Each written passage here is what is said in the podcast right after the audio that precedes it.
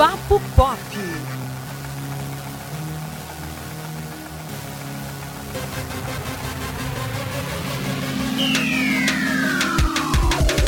Ouvintes do Papo Pop, estamos de volta e, claro, para falar do milagre que finalmente aconteceu. Saiu a Snyder Cut da Liga da Justiça. E aí, Antônio? Menino, eu pensei que você ia fazer um começo sombrio e realista, Elton. Deixa aí você que é fã da DC fazer o começo. Menos, Mas é então, gente, o Snyder Cut está entre nós, disponível aí nos principais serviços de aluguel de, de filme e também na plataforma de streaming da HBO, né? O HBO Max tá 50 reais. E quem quiser aí pode acompanhar, né? E tirar aí suas dúvidas é, sobre esse grande filme. Literalmente, são quatro horas de filme do Snyder aí, do Zack Snyder, que é, eu já vou queimar a pauta e dizer que ele se superou, viu, Elton? Se superou. Porque depois de Batman vs Superman, é, Maravilhoso, inclusive. mais ou menos, eu, eu não esperava muita coisa não dele. E aí ele veio e calou a minha boca. Porque o Snyder Cut. Quer começar, Elton, a falar do Snyder Cut? Eu acho tão. Poxa, Warner, vocês sabiam disso, né? Mas enfim. Preferiram a outra versão, aquela versão constrangedora de 2017. Ridícula. Mas temos aí um filmão muito coeso, explorando bem cada personagem, até porque quatro horas de filme, né? Tinha que ter tempo mesmo. E. Gente, é, é basicamente o mesmo filme, só que aí você vê que ele tá nas mãos certas agora, né? Expandiu a história. Né, temos uns retoques aí até nos filtros que foram utilizados na versão Sim. anterior, agora tá bem melhor também. Né, aquele o filtro vermelho insuportável do filme original. até isso também foi repensado. Né, alguns takes envolvendo a Mulher Maravilha, que antes estava rolando sexualização da personagem, agora a gente não tem mais isso. Padrão Joss Whedon, né? De qualidade. Pois porque... E Sem aí, comentário. pois é, só vantagem, gente, o novo filme, a nova versão.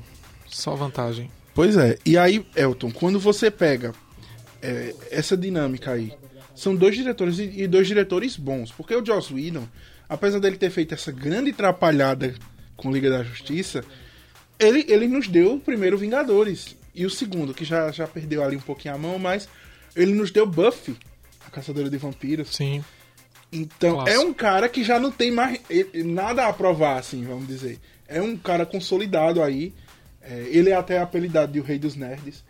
Mas é, não é muito. Não é nada fácil você pegar a visão de um diretor que é extremamente autoral, como é o caso do Zack Snyder, e você trazer para uma versão mais comercializada. A gente sabe disso. A Warner sabe disso. Eles dois sabem disso. Mas é, nunca tinha ficado tão desenhado quanto no Snyder Cut, né? Eu acho que de cara, Elton, o que eu mais percebi de diferença foi o tom épico. Que o, o Liga da Justiça do Zack Snyder, né? O Snyder Cut, tem um tom épico assim, elevadíssimo. Você passa o, o filme quase todinho na, na beira da cadeira, só esperando assim as coisas acontecerem. E você tem é, um, o roteiro ele tem um andamento muito melhor porque ele encaixa, as coisas se encaixam. Não tem aquela pressa louca que o filme que da Liga da Justiça do Joss Whedon tem, até porque só tem duas horas. Mas não tem aquela pressa louca que o filme tem. E você consegue desenvolver melhor os personagens. Porque não tem filme solo do Cyborg pra eu saber quem é Cyborg. Até então não tinha filme solo do Aquaman pra gente saber quem é o Aquaman, né? É, a, a Mulher Maravilha só tinha tido um filme na, naquela época, que não tinha sido aqueles filmes todos também. E, e o Flash também era um personagem novato, porque ele apareceu por, eu acho que, 3 segundos em, em Esquadrão Suicida, e depois apareceu ali por mais dois em é, Batman vs Superman, né? Então não tem, não tinha o que o que a gente sabe desses personagens. E aí vem o Zack Snyder e aprofunda essas subtramas, porque sim, são subtramas.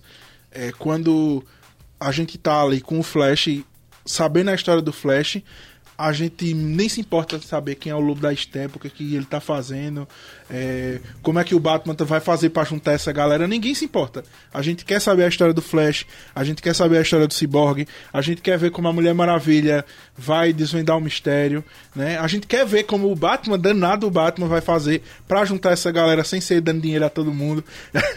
então, é, o filme consegue aprofundar melhor quatro horas não, não era de se esperar que fosse menos, né, do que isso.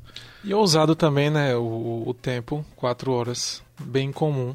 Sim. Gostei. Adotem esse padrão, por favor. Pois é. Ficou bem legal. Agora, Antônio, o que, o que eu fiquei muito triste foi a Warner já dizer que não vão dar continuidade. A gente espera que seja um blefe deles, né? Ah, é, porque eu acho que é marketing. Tomara, Porque tomara. tá todo mundo agora dizendo é, rest, rest, restaure, o Restaure o universo do universo. Snyder, restaurem não sei o que lá. Então eu acho que isso é marketing. Não tem pra onde não. Que é pra gente ficar, mais uma vez, é, se humilhando se humilhando. pra que eles lancem aí, é, relancem uma coisa que a gente sabe que eles querem lançar. Exatamente. Tem pra que isso, Antônio? Tem pra que não continuar? Não. Não, é só é só eu quero que a Warner faça isso, até pra Marvel se movimentar também. Concorrência é bom em todos os, os sentidos. Sim, sim. Se o filme da Liga da Justiça tivesse sido lançado e teria sido um sucesso, essa versão do Snyder, é, com certeza. É, Vingadores é, Guerra Infinita teve três horas ninguém reclamou. Pois é. Ninguém reclamou. Só por causa de uma hora a mais. Senhor dos Anéis, é, as duas torres têm 3 horas e 43 minutos. E aí? Todo mundo assistiu, e inclusive eu. Se deixar, eu assisto a trilogia em um dia de Senhor dos Anéis. É, o pessoal se espanta com muitas horas de filme, mas quando é bom a gente não, não, E você não sente passar, né, não Elton? sente passar. Foi Não isso que eu senti passar. também. É, mas e aí? O que, que, que que tu acha que, por exemplo, as principais diferenças entre a versão do Whedon e do Snyder? Um filme ruim e um filme bom. não é sério, é porque realmente é, é até óbvio falar do, do- da nova versão, porque acertou, sabe? E era um acerto que podia ter acontecido, né? E aí, enfim, por motivos de querer dar um outro direcionamento, acabou não, não, não acontecendo, né? Na época original do lançamento. Mas, enfim, eu tô muito feliz com a repercussão que tá tomando agora, sabe? De essa questão do estúdio ter mais respeito mesmo com o material que vai ter que entregar pra gente que consome. Sim. Porque sabe que a gente agora tá bem mais exigente, né? Inclusive no Twitter, continua aí a tagzinha de restaurar o universo. Sim, e eu sim. espero que esse esse seja o próximo passo. E, gente, assim, ia, ia lançar aí, Luiz, as sagas famosíssimas dos quadrinhos. Como é o caso da Knight, que é a do.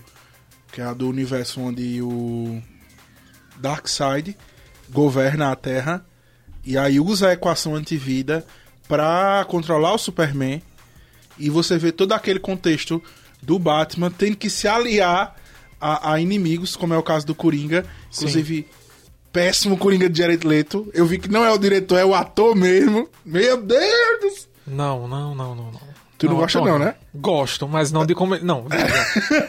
Ali no Esquadrão era uma coisa. Ah, não. E agora tá diferente, você sabe. Não, discordo totalmente. Não, não. Aquela risadinha dele me dá vontade de socar a cara dele. Ô, Antônio.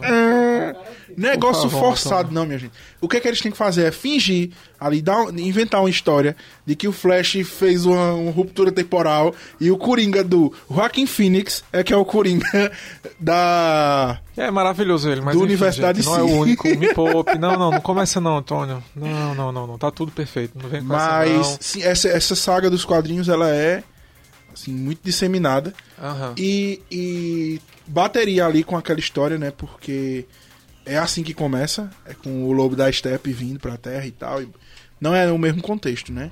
Mas é assim que começa. Então poderia rolar aí umas. umas. é, uns insights e, e umas coisas muito massa pra restaurar a universidade de si mesmo. Porque é, fora Aquaman e agora o Snyder Cut, a gente não tem um filme da DC que eu diga assim, é bom mesmo. Poxa, gente. É, a gente acabou todos- de falar de Batman vs Superman. Você disse que não. Mas você veja- viu a versão de 3 Não, horas? eu, eu gosto de Batman vs Superman, mas o problema Ah. de Batman vs Superman é que é controverso. Meu Deus do céu. Gente. É controverso. Não é um filme definitivo. todo eu mundo- acho que Batman, eu espero que um dia Batman seja aquele tipo de filme que foi injustiçado na época do lançamento, mas ele vai ter um culto, sabe, de adoração nos próximos anos. Eu, eu- Inclusive- eu acredito nisso. Inclusive, eu vejo que o Zack Snyder tem um problema com o Batman.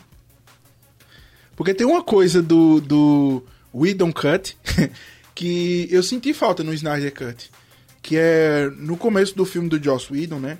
O Batman tá tentando estudar o que, o que são os parademônios. Ele tá tentando capturar um pra, pra entender ali o que, é que danado é aquilo. É, fazendo o papel dele de Batman, de estar três passos à frente de todo mundo. E no filme de Joss Whedon, do, do, do Snyder, ele tá um pouco perdido ali. Ele tá, inclusive, ele tá bem apagado, né? Em relação ao resto da galera, porque são os deuses, né? Que é o Aquaman, a Mulher Maravilha e o Superman.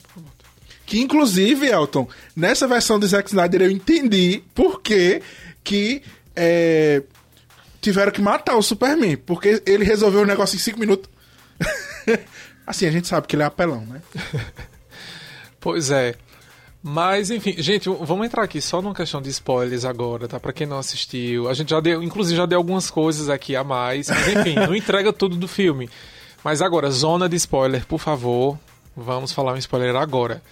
Então, é sobre o surgimento de um outro personagem, né? Que é Sim. o Caçador de Marte, quando apareceu. E assim, ele apareceu de uma maneira tão. Eu achei que a, a inserção dele foi tão perfeita, porque mostrou que ele estava ali, né? Ele tá dentro da história, mas perfeitamente camuflado. E ficou uma deixa muito grande pro para a continuidade da história, né? Aham. E meu Deus, Warner, por favor. Assim, falta, Faz isso. eles não explicaram por que, que ele não se envolveu com outro lobo da Steppe, né? Uhum. Mas isso aí é besteira, é detalhe. É, ele tava É, lá, sabe? o Eu acho filme- que isso foi o legal, ele estava lá, entendeu? E aí é o futuro membro também da Liga Pois da é. Justiça. Já, já que você colocou o alerta de spoiler, Certo? Vamos comentar sobre a morte do lobo da Steppe. Porque eu dei um grito na hora. Foi muito brutal, Nossa, cara. Foi muito brutal, gente. Gente, não, sério. é, é como um vilão tem que, tem que acabar, Exatamente. sabe? E aí. Nossa, o Snyder é Cut. malvado, É, não. não Dane-se.